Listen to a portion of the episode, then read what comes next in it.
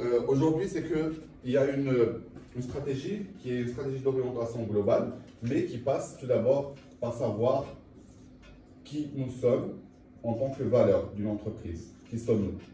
D'accord?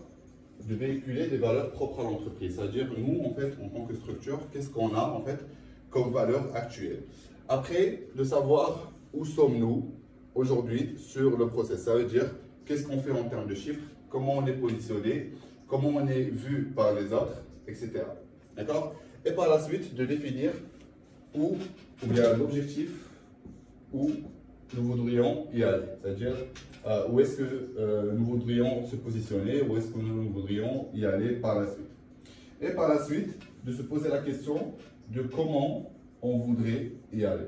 Et ce comment-là, c'est celui qu'on va définir les stratégies opérationnelles, dont, parmi eux, la stratégie d'influence.